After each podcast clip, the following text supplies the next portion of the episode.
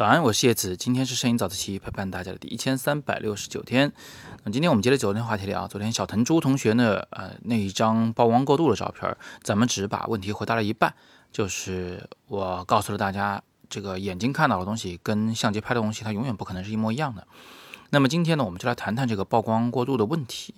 那我知道呢，有同学可能会觉得这样的问题太过于基础了啊，但是我觉得呢，首先你们可以耐着性子听一下。万一我讲了点儿你们之前没有意识到的问题呢，就学到了新东西啊，反正是稳赚不赔。第二个呢是，其实我自己特别愿意回答这种基础问题啊，因为我自己在初学摄影的时候，那叫一个痛苦啊。我当时找老师找书籍，哎呀，有的老师呢他不屑于讲这种特别基础的问题，就跟我说你自己自学就学好了再来找我。有的老师呢就是想讲，但是又讲不太清楚，所以我还挺乐意回答的，好吧？所以我们今天还是谈这个问题：曝光过度。或者说是技术上的所谓的曝光错误。那首先呢，我想给大家一个概念，就到底什么叫曝光过度？你可以先看这张图，呃，那个波光粼粼的那个地方，最亮的地方，它呢变成了一片纯白，那里面就除了白这种东西啊，已经没有其他东西了。如果按照一个科学的解释来说，就那边的所有的颜色都被标识为 FFF，FFF 啊，这是纯白色的意思。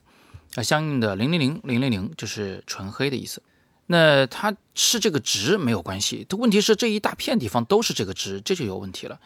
你要知道，在真实的世界里面是不可能这样子的。我们眯着眼睛定睛一看，适应一下那个强光，哎，怎么着都能看到里边还有点波纹在运动。但是你拍出来这里就什么都没有了，你的观众看这张照片的时候就会非常难受，因为它不符合逻辑，不符合生活中的这个体验。这就是为什么大家会比较讨厌曝光过度的原因。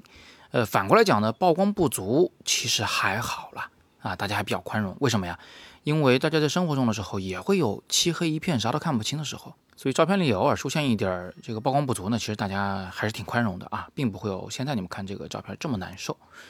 那到底为什么会这样子呢？究其原因，其实就是因为这个光线的强度啊，可能太多或者太少，它无法被。相机记录下来，不管是数码相机还是咱们的胶片，它都是有一个对光线的啊记录的量的极限的，太多或太少，超出这个极限，它就无法记录。无法记录的话，就会把这一片全部抹为纯黑或者是纯白。这个有点感觉像什么呢？像往一个呃量杯里面灌水，你要是给它的水太少，就给它一滴，然后问这是多少的水，这这量杯量不出来啊，对吧？但是如果你是给它水太多，溢出了这个杯子，你说刚才我灌了多少水，那你也不知道啊，所以太多太少都不行。所以这个呢，就是我们要谈的第一个问题。那接下来我们来了解一下曝光补偿这件事儿啊。呃，首先确定一点，就是我们说曝光补偿，它一定是在半自动曝光模式下，就是相机它首先有了一个自己对这个光线的判断，它决定要用这样的光圈、这样的快门、这样的感光度来拍照，然后你人呢干预进来。说相机不行啊，你给我再爆亮点，或者是爆暗一点啊，这个就叫加曝光补偿以及减曝光补偿啊，你也可以简单理解为就是加曝光值减曝光值，加曝光量减曝光量。那么这里就涉及到一个问题啊，就是到底什么时候加，什么时候减？我先告诉大家一个特别简单的逻辑，就是你已经拍完照片了，你已经明明的看到这张照片已经过亮了，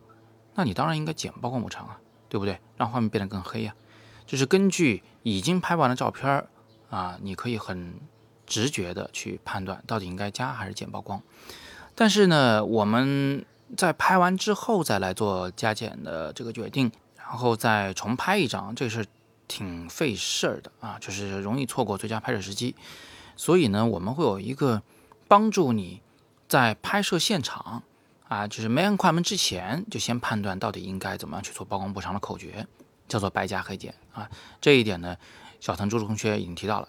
那白加黑减到底是什么意思呢？就是说，你拍的这个场景啊，如果它普遍偏白，整个这一片全是白的，比如说拍云海啊、大雾啊、什么雪景啊，你眼前的景物都是白的时候，相机啊，它会因为你拍的事物太白了而刻意的压低曝光啊，因为它不理解那是白，它只是想别拍那么亮，所以。啊，这个时候相机自己拍出来的照片呢，会偏灰偏黑，曝光是不足的。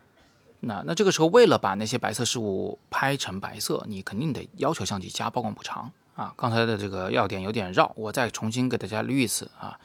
就是说面对大片的明亮场景的时候，相机很容易把它拍暗了，所以我们要加曝光补偿，这叫白加。明亮事物则加曝光补偿。那如果你是拍的这个场景就普遍比较黑，比如说你拍一座煤山，或者是说，呃，没有路灯的一条小路，呃，一个森林只有月光洒下来，这个时候你肯定要做黑减，就减曝光补偿，因为这个场景实在太暗了，相机一拍就会把白特别明亮，它特别明亮就跟我们肉眼观感不一样了，我们就得减曝光补偿，让这个场景呢重新的暗下来啊，拍出一个暗调的照片。所以白加黑减是这么用的。那你现在这个场景呢？它不吻合我们说的这个情况，为什么呢？因为它不是一片纯白和一片纯黑的场景啊，这是一个半白半黑的场景啊，就是两个极端都有。这种情况该怎么办呢？这就麻烦了，这要看你拍的主体是谁。你先判断出主体，然后再观察它和周围环境之间的关系啊，环境是过亮了还是过暗了，来判断你到底应该怎么去做曝光补偿。比如这个画面里面，如果你拍的主体是艘船。你一定要把这个船拍清楚，船上的字儿要拍清楚。那这个时候呢，周围的背景那些波光、那些反光，明显是过亮了，太亮了。所以这些太亮的事物啊，会影响你相机对曝光的判断啊。你的相机很可能会把这些很亮的地方拍得很清楚，不那么亮。也就是说，那这个时候那个船肯定就曝光不足了。那为了不让这个船变成一片漆黑的样子，我们肯定得加曝光补偿，才能保住这条船。但是拍摄结果就是你们现在看到的这个画面，甚至比这个还要更糟啊！只是曝光过度的部分特别多。那如果你的拍摄主体不是船，而是这个波光，你说我就想拍这个反光，那很明显，比起这个波光本身来，那些周围没有反光的水面，以及啊那些礁石、那些船，都是太暗的景物。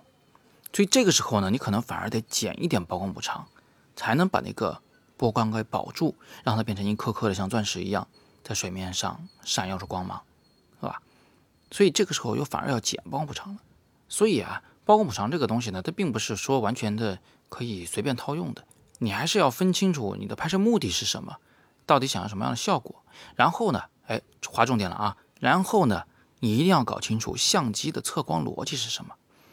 啊？它是想把一切事物。都拍成不暗不亮的中灰色，理解了这一点，你就知道应该怎么样用曝光补偿去教相机，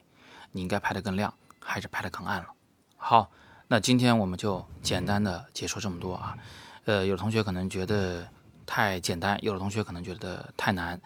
呃，太难的那些同学们呢，我只能帮你们到这儿了，因为摄影早自习时间短，咱不能聊太长，而且呢，它是碎片化的知识。呃，可以充分的利用你的业余时间，但是你要想系统全面的学摄影啊，还是得上系统全面的课程。你们可以去戳阅读原文来了解一下我的自由摄影师这门大课，二百二十二课，所有的事儿都讲得很清楚。当然了，如果你说老师我现在还不想上课，没关系，你在自学的过程中有什么问题，也欢迎你在摄影早自习公众号下面留言，我都会尽力的为你解答。